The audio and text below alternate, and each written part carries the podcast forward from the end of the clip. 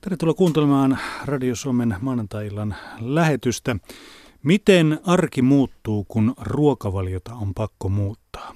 Siinä on tämän illan otsikko. Meillä on vieraana täällä Elina Ovaskainen. Hän on kotitalousopettaja. Tervetuloa. Kiitos, kiitos. Ja sitten meillä on Minna Kinnari.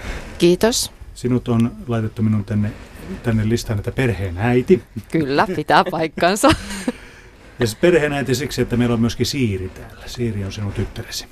Joo. Ja yksi aihe, mistä me puhutaan tänään, on Herkkavatsaisen keittokirja. Kinnari Ovaskainen Kinnari tehnyt, eli siinä on koko kolmikko tämän kirjan takana. Hetken kuluttua pureudutaan tähän kirjaan ja sen kirjan syntyhistoriaan sekä myöskin siihen, että mitä on herkkävatsaisuus ja miten se siis muuttaa elämää. Yle, Radio Suomi. On asioita, joita tehdään kerran elämässä ja on asioita, joita tehdään ensimmäistä kertaa elämässä. Ja en nyt paljon varmaan valeht, valehtele tuota Minna Kinnari, jos sanon, että tämä on sun ensimmäinen keittokirja. Kyllä joo, ensimmäinen keittokirja tuli tehtyä. Sanopa, mistä, mistä lähti idea tehdä tällainen herkkävatsaisen keittokirja? No idea siihen lähti meidän perheestä ja meidän siiristä. Siirillä on tota, todettuna ärtyvän suolen oireyhtymä ja aikaisemmin jo keliakia.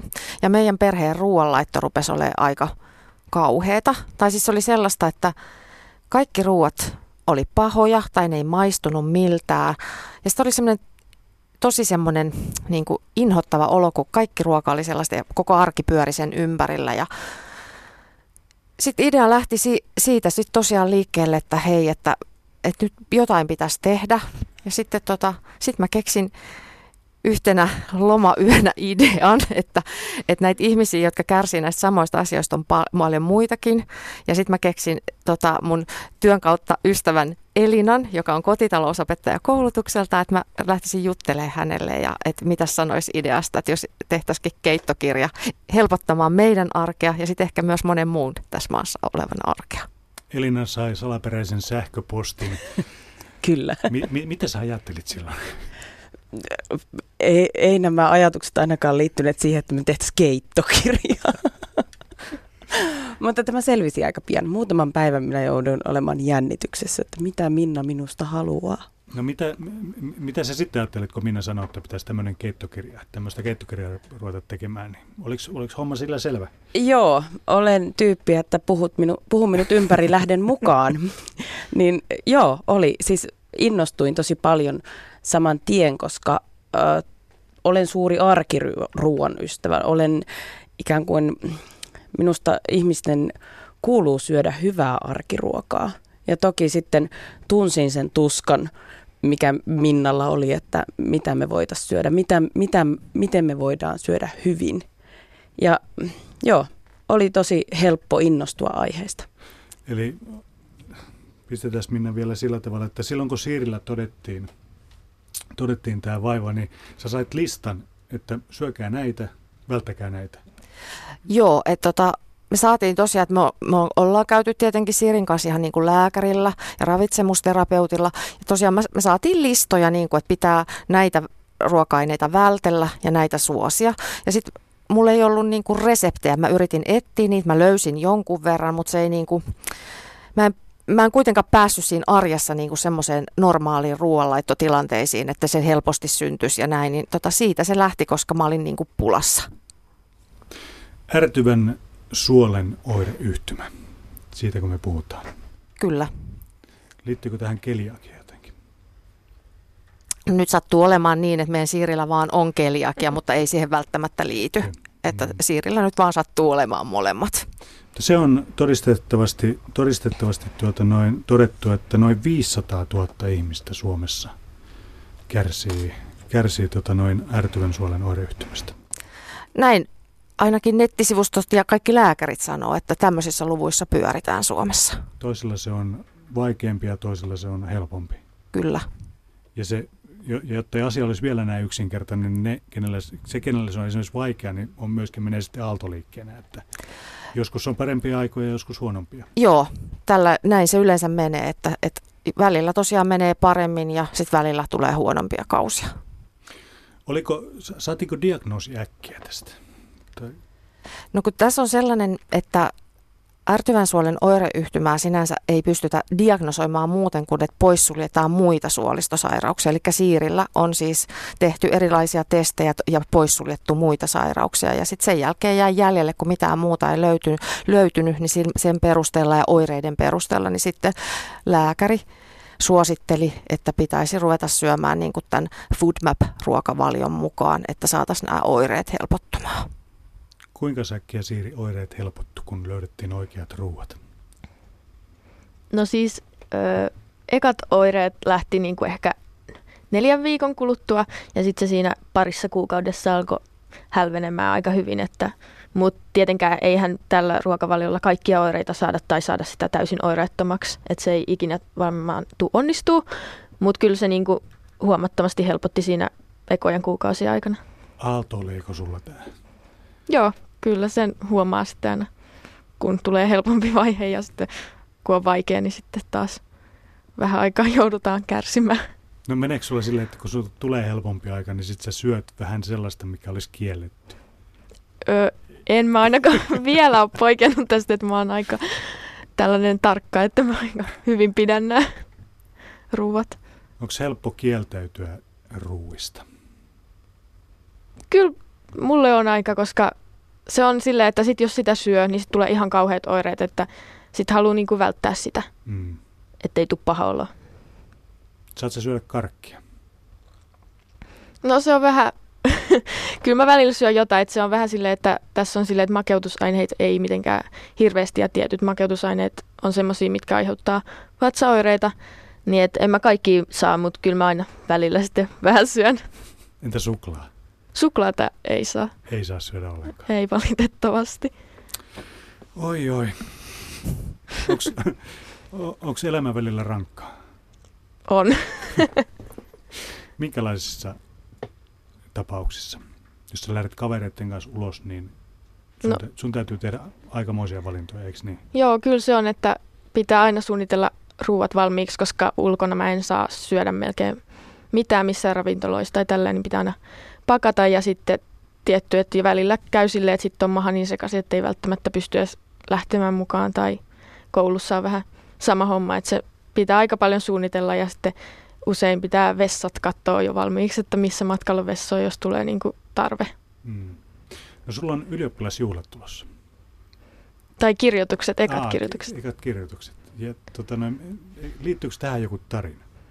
Joo, tai siis mä silleen, että koulussa mua vähän stressasi aluksi, että miten sitten kirjoituksissa, kun mitä jos on niin kuin pakko päästä vessaan sieltä salistahan nyt ei pääse silleen heti, että no niin mä mun pitää mennä vessaan.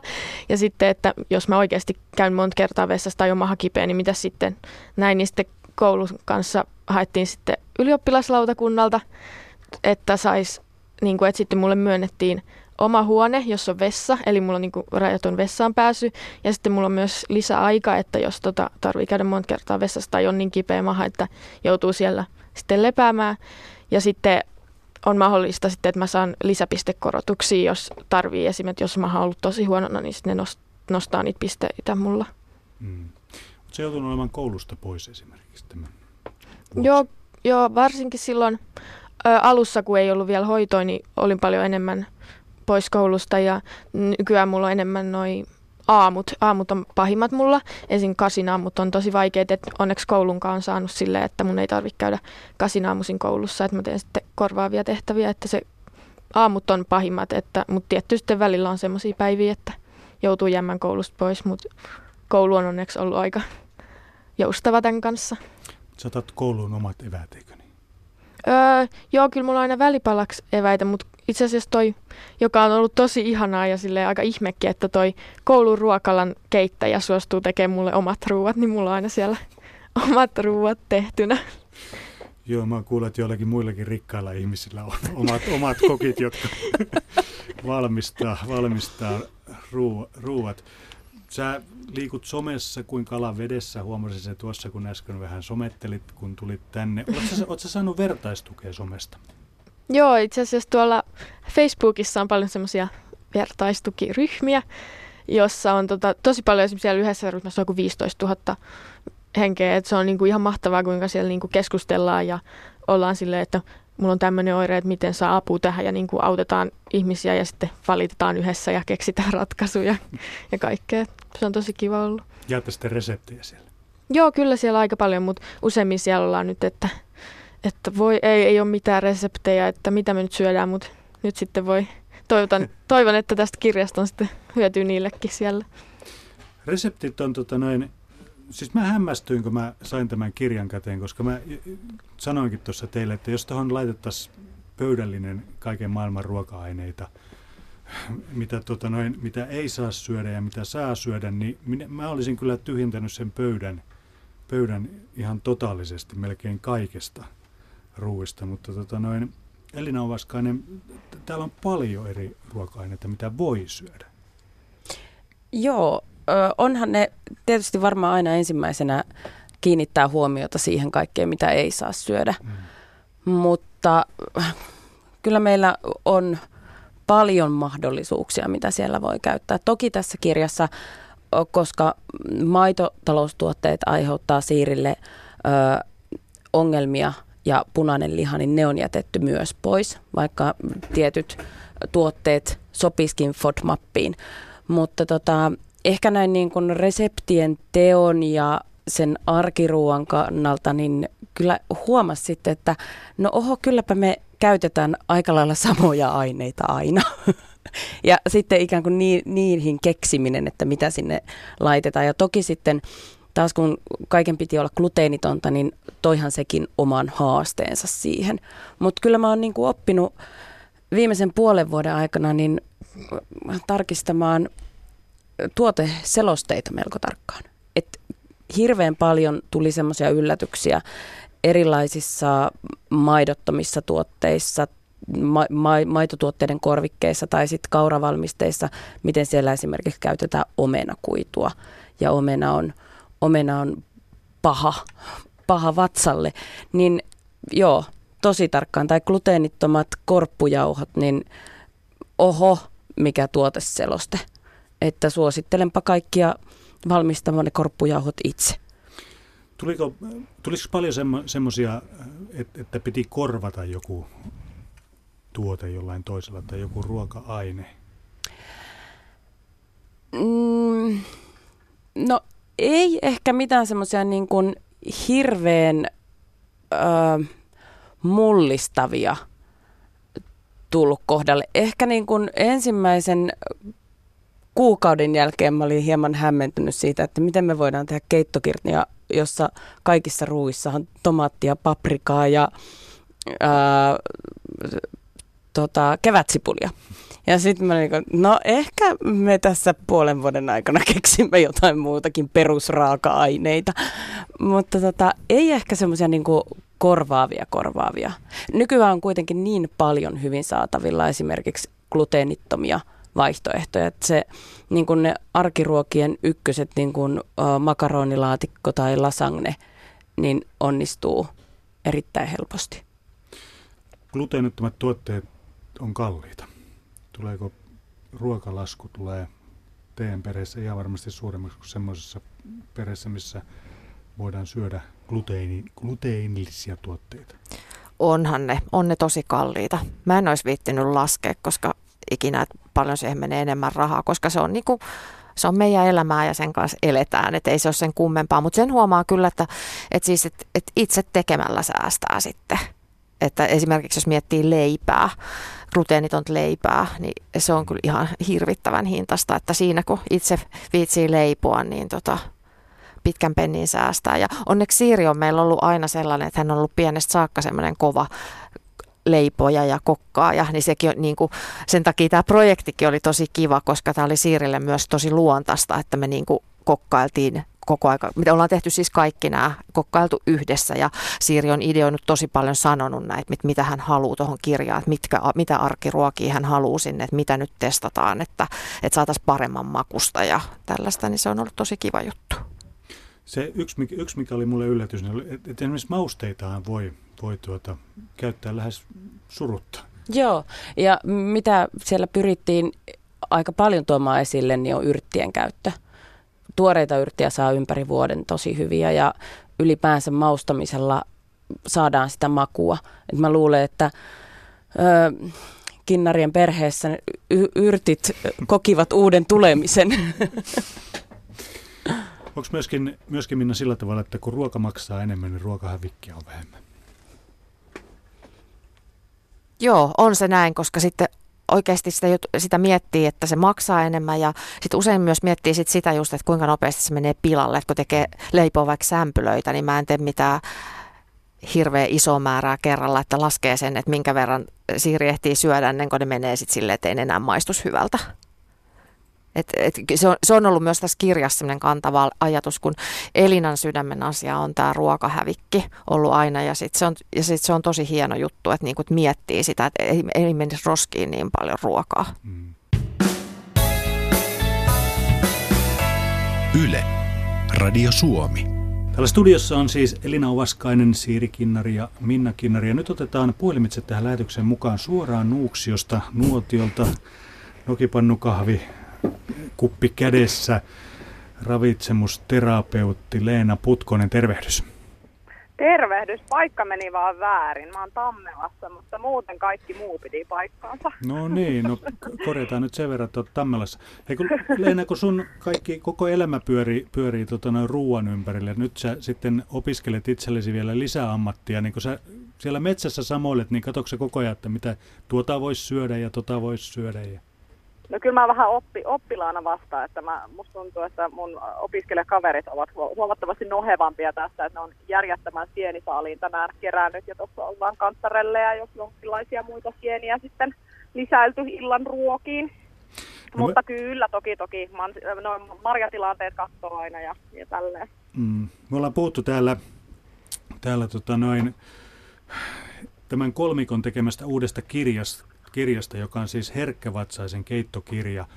Food map on se termi, mikä kuuluu oleellisesti t- tähän, tuota, tähän sarjaan. Ja sä oot itse asiassa varmasti Suomen paras ihminen kertomaan tästä Food Mapista, eikö niin? No se on, taitaa olla jonkun muun, muun, muun parempi sanoa, onko paras, mutta juu, kyllä mä tiedän asiasta hyvin paljon. Millä, millä, tavalla Joo, se, niin, millä tavalla se itse tutustuit tähän aiheeseen?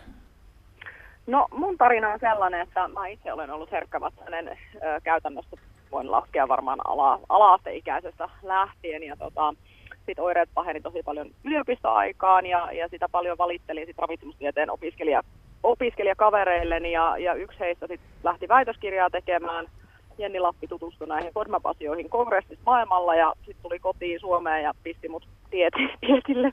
Ja tota, sitä kautta sitten sain itse niin suuren avun, että lähdin sitä sitten heti, heti omille niin kun, ä, potilaille, kun olin perehtynyt taustoihin kunnolla, niin, niin sitten ä, toteuttamaan ja soveltamaan. Niin, niin sitä kautta on itse tutustunut aiheeseen.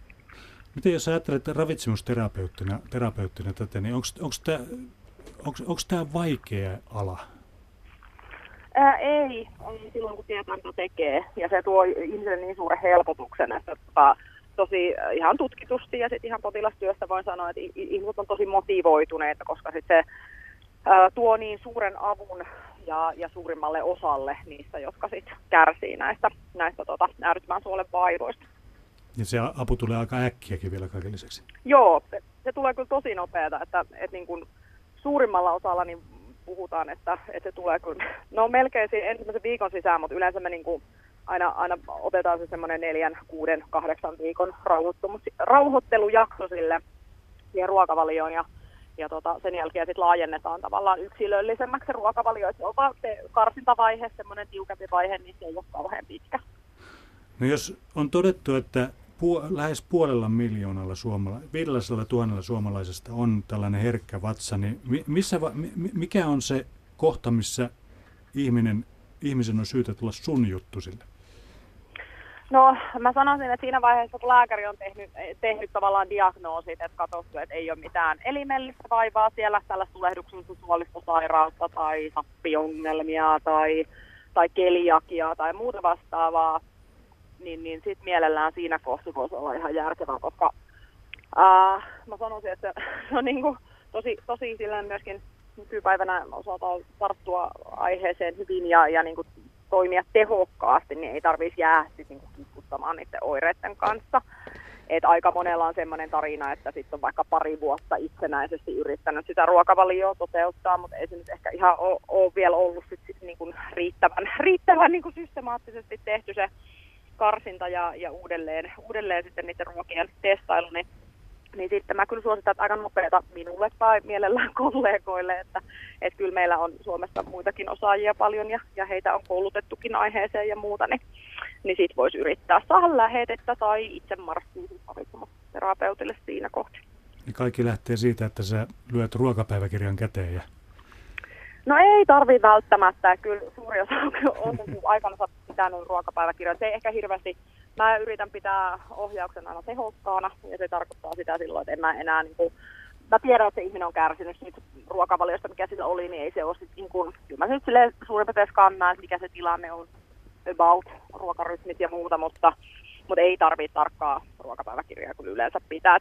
Enemmänkin sitten on silleen, että jos FODMAP-ruokavalio ei auta ja oireet on paljon hankalampia ja ha- haasteellisempia, niin sitten saatetaan ottaa se ruoka- ja oirepäiväkirja mukaan käyttöön. Että yritetään vähän salapoliisityötä tehdä ja selvittää, että mikähän siellä taustalla muutkin asiat voisi olla.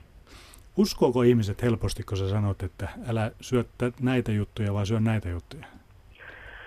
No siis suurin osa on motivoitunut, kun ne oireet on sitten niin elämää hankaloittavat ja ärsyttävät ja nolot ja niin kuin, muuta, niin, niin tuota, kyllä ihmiset sitten on ihan kauhean kiinnostunut kuulemaan, että ai jaa, kato, näille voisi tehdäkin jotain niin, niin tuota, en ole kokenut sitä suunnattoman, suunnattoman on, ongelmalliseksi. Ja siis on hyvä muistaa kuitenkin, että kenenkään ei ole siis pakko olla ruokavaliolla.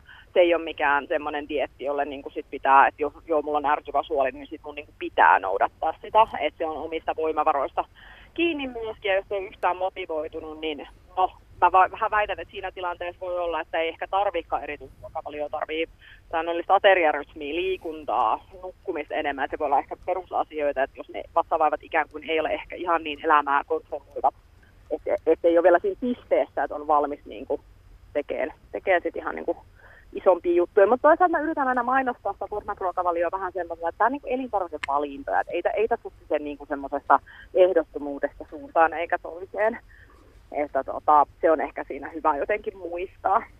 No tutkimuspuolella tuleeko koko ajan uutta tietoa? No nyt on ollut vähän hiljaisempaa tässä vähän, vähän aikaa, että ei FODMAP-ruokavaliosta ihan, ihan mohottoman semmoisia mega, mega juttuja ole tullut.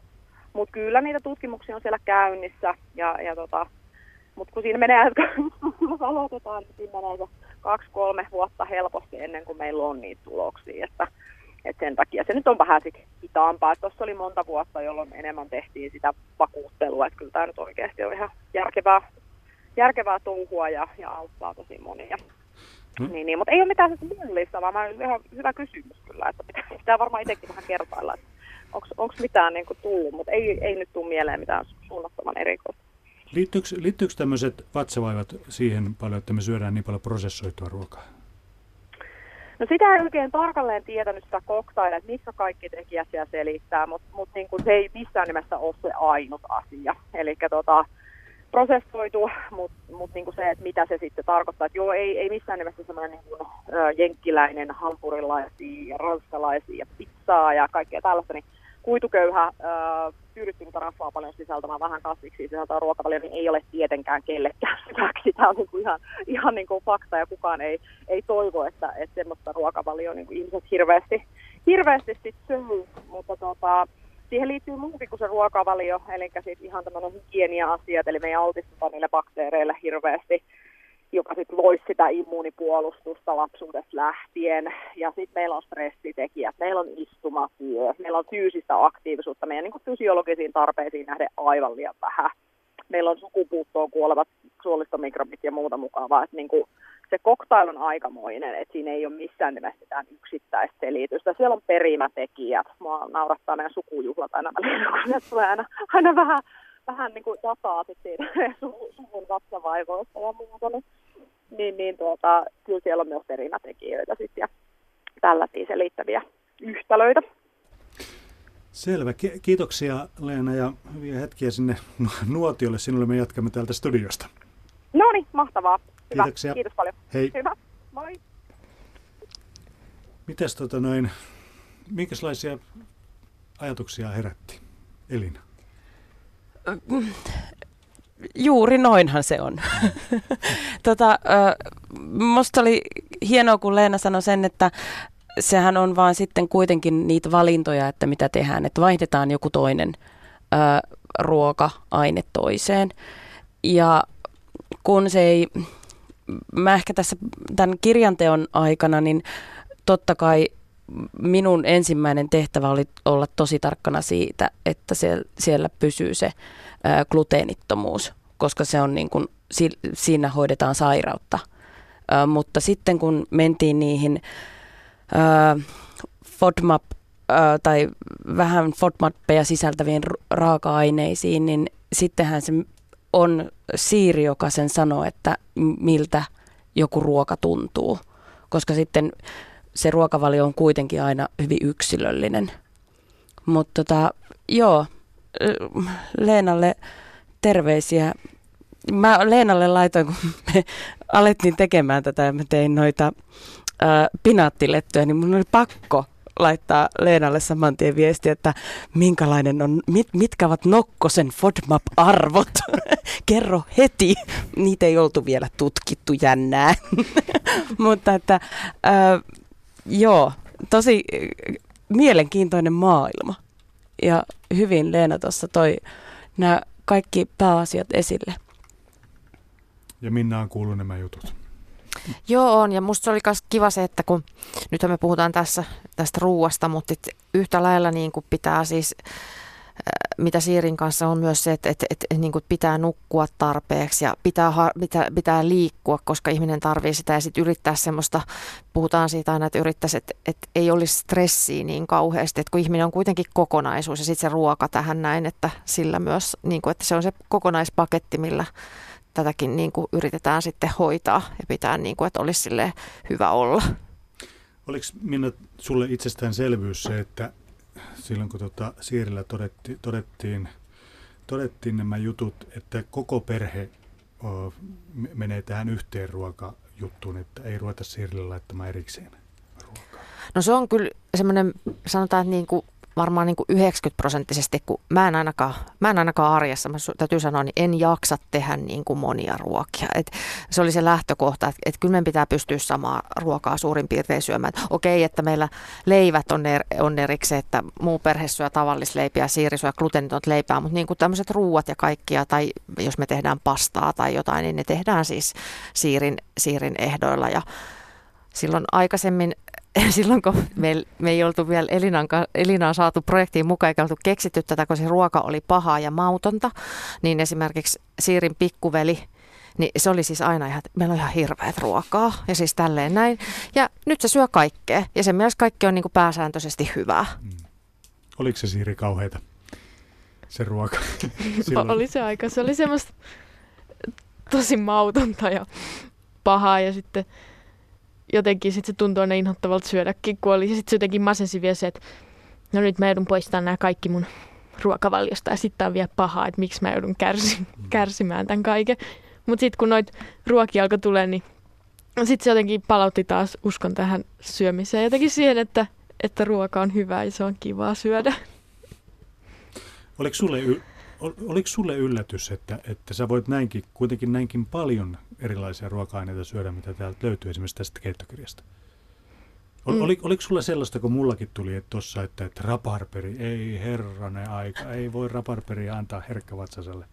No, no oli se sille ehkä aluksi oli jotain, tai kun mä kävin kanssa ravitsemusterapeutilla, niin sitten sieltä tuli ne listat, että saa syödä ja ei saa syödä, mutta sitten se oli aluksi että no en mä nyt saa sitten mitään syödä. Mm. Ja sitten en mä voi, mutta kyllä tuolta sitten Elinan kautta on tullutkin niitä juttuja, että kyllä mä nyt saan syödäkin sille aika paljon juttuja.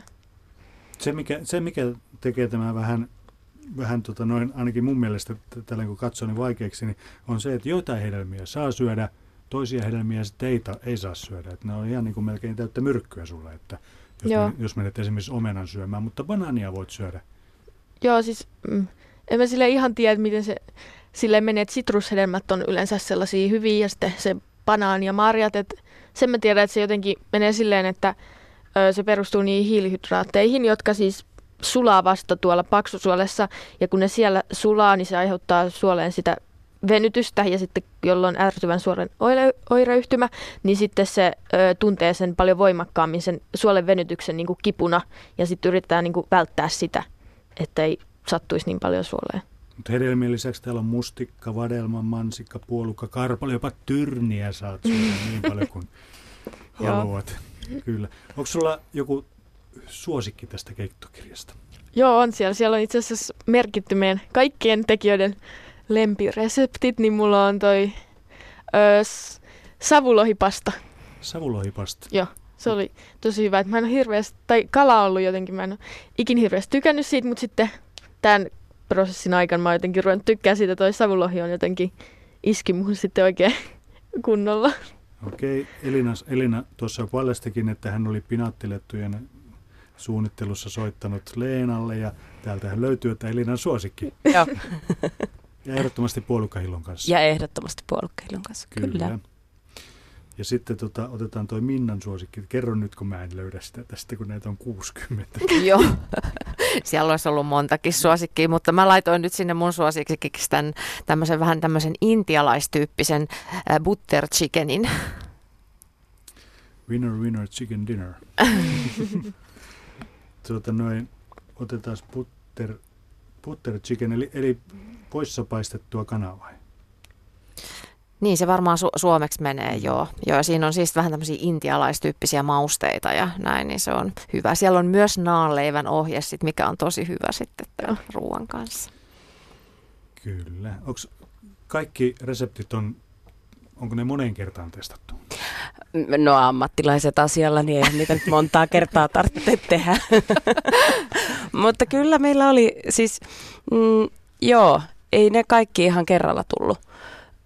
Kun aiemmin kysyit sitä, että mikä, oliko vaikeaa jotain niin kuin korvata, niin kyllähän siellä toki tuli sitten semmoisia niin kuin esimerkiksi ää, pinaattikeittoa, kun mä tein, niin mm, no totta kai mä tiedän, että perunajauholla voi keittoakin suurustaa, mutta et tuleeko siitä nyt samanlainen rakenne, ihana semmoinen, kun vehnäjauho, voissa vähän vehnäjauhoa ensin paistaa ja lisää maitoa, niin se on niin kuin se sen pinaattikeiton perusta. Mutta kyllä sen kauramaidostakin sai ja perunajolla suurustettuna niin oikein maukasta. Ja taas ikään kuin sieltä maustamisen kautta, että mitä, mitä makuja sinne tuo. Kastikkeiden suurena ystävänä olen, olen siitä iloinen, että täällä on paljon kastikkeita. Joo. Eli tota, kastikkeethan yleensä on sellaisia, että niissä, niissä käytetään suurusteina juuri jotain sellaista, mitä ei voi esimerkiksi, jos olet gluteenille. Joo. Ja sen korvaaminen on, on tietysti haastavaa, koska siellä vehnäjauhossa vehnäjauhon ominaisuudet erilaiseen tai monenlaiseen suurustamiseen ovat erittäin hyvät, mutta kyllä me aika hyvin ollaan sinne saatu kerättyä. Kyllähän niin kuin reseptien teossa on se onni, että ää, niitähän voi vaan haalia ja muunnella loputtomasti. Mm. Ne ovat, ni, niissä ei ole niin kuin om, omistusoikeutta, että äh, ehkä se, mikä tietysti mulla äh, kotitalousopettajana ja siinä, että mitä sinne arkeen voi tuoda, niin tuon kirjan reseptit on tosi simppeleitä. Siellä on raaka-aineita on pyritty käyttämään ikään kuin per resepti aika vähän. Että ne oikeasti olisi semmoisia arkiruokia ja että ne löytyisi sieltä lähikaupasta. Että ei, ei tarvitse lähteä tämän takia ö, erikoisliikkeisiin. E, mutta myös se, että yritetään antaa vinkkiä, että mitä kaikkea varioita, ma, variaatioita maailma on täynnä. Et ruoan valmistus on mm, taiteen laji ja vapauksia on suunnattomaksi, suunnattomasti. Toki me tarvitaan semmoista, mä oon opettanut muun muassa työväenopistolla ja huomannut siellä, miten aikuisetkin tarvitsevat kädestä pitäen apua. Se on jännä, kun opettaja on paikalla, niin porkkanan kuoriminenkin voi olla hieman haastavaa, mutta jotenkin se ikään kuin rohkeus siihen, että ää, mikään ei mene rikki, jos vähän kokeilee. Yle, Radio Suomi. Tänä iltana puhutaan vielä muutama minuutti herkkävatsaisten elämästä ja herkkävatsaisten keittokirjasta, jonka ovat siis tehneet Elina Ovaskainen, Siiri ja Minna Kinnari. Luuletko Minna, että jos mä rupesin noudattamaan itse tätä, tätä tota noin, tämän keittokirjan tarjoamia ruokia, niin mä voisin paremmin? Jos sulla on jotain vatsaongelmia, niin kannattaa kokeilla tietysti, mutta eihän mä semmoista voi luvata. Mä en ole mikään lääkäri, että tota, Siirihellä olisi vissiin tähän jotain kommentoitavaa. Hmm. Joo, niin että ei se nyt silleen auta, jos, et, jos ei sulla ole mitään vatsavaivoja, mutta kyllä kaikilta luultavasti lähtee turvatus, koska se on niinku semmoinen, että noi, kun noi poistaa, niin sitten toi nesteet, nesteet, mihin ne kerääntyy, niin se poistuu, kun, niistä, kun ne on poistettu noi, mitä tuolla listassa niin. on. Niin kyllä se turvatusta vähentäisi, mutta ei se nyt silleen muuten auttaisi. Mutta täällä on myöskin aika, aika paljon tämmöisiä puhtaita raaka-aineita. Niin. Eikö niin Elina? Joo, se oli ehkä mitä, mihin, mikä mulle kanssa on tärkeää, että siellä on niitä, että asiat tehdään raaka-aineista, jotka ovat alkuperäisessä muodossaan. Ei osteta tölkissä paprikaa, vaan ostetaan se paprika paprikana. Niin, Et to, toki paljon käytettiin kyllä ö, purkista sitä tomaattimurskaa. mutta mutta tota, joo, puhtaita, ra- puhtaita raaka-aineita, jos puhtaalla tarkoitetaan, sit, tarkoitetaan sitä, että se ei ole prosessoitua. Niin, niin. Mm. Ja äh, esimerkiksi tota, noin, majoneesit tehdään itse. Joo. Hirveän helppoa vielä. Kyllä. Helppoa se ostaa purkista kaupasta, mutta helppoa se on itse, itsekin Helppoa itse tehdä. Ja sitten jotenkin mä siellä on, just kun Siiri sanoi aiemmin esimerkiksi kalasta, että ei ole oikein tottunut ehkä syömään, niin sitten minä tietysti tämmöisenä myös kotimaisen ruoan ystävänä olen sinne etsinyt ne purkit, säilyke, särkeä ja muikkua, missä ei ole sipulia joukossa, että niitä on salaattiin tungettu ja hauet on tehty murekkeiksi ja niin edelleen. Hmm. Onko se helppo löytää tänä päivänä raaka-aineita kaupasta? Mä voisin väittää, että on. Mitäs Minna sanoo? On, mutta siinä oli aika opetteleminen. Et se on ollut myös tämän projektin tämän koko kevään niin kuin yksi mahtavampi anti myös itselle, koska se, se oli aika tuskasta, kun sä meet marketti, joka täynnä hirveästi kaikkea. Ja sit sun pitää lukea ja tihrustaa niitä selosteita. Kyllä kun me on tehty sitä niin kuin yhdessä ja me on yhdessä ollut meidän yhteinen juttu, niin nyt mun on paljon kivempi mennä kauppaan ja niin kuin hakea. Niin löytyy tosi hyvin sit sitten, kun sä tiedät, mitä sä haet. Mutta se, kun sä joudut muuttaa kaiken, niin sehän on ihan uusi maailma ja sitten jotenkin se vie energiaa ja stressaa niin kuin aluksi tosi paljon. Että kun se kaupaskäynti ei ole enää semmoista, kun se oli aikaisemmin, että kun sä vaan late, latelit ihan mitä vaan sinne, sinne näin. Mutta, mutta täytyy sanoa, että kyllähän Suomessa niin kuin löytyy tosi hyvin tuotteita. Onko Siiri sun kaverit käynyt syömässä teille? On niistä jotkut käynyt, että sitten ne aina, sitten sieltä tulee vielä jotain kommenttia, että tämä maistuukin ihan normaalille. Silleen, aina olettaa, että gluteenittomat tai tämmöiset on jotenkin oudon tai pahan kuin siis kyllähän niitäkin löytyy, mutta sitten kun osaa etsiä oikeat aineet, niin kyllä ne on sitten ihan hyviä. Yle. Radio Suomi.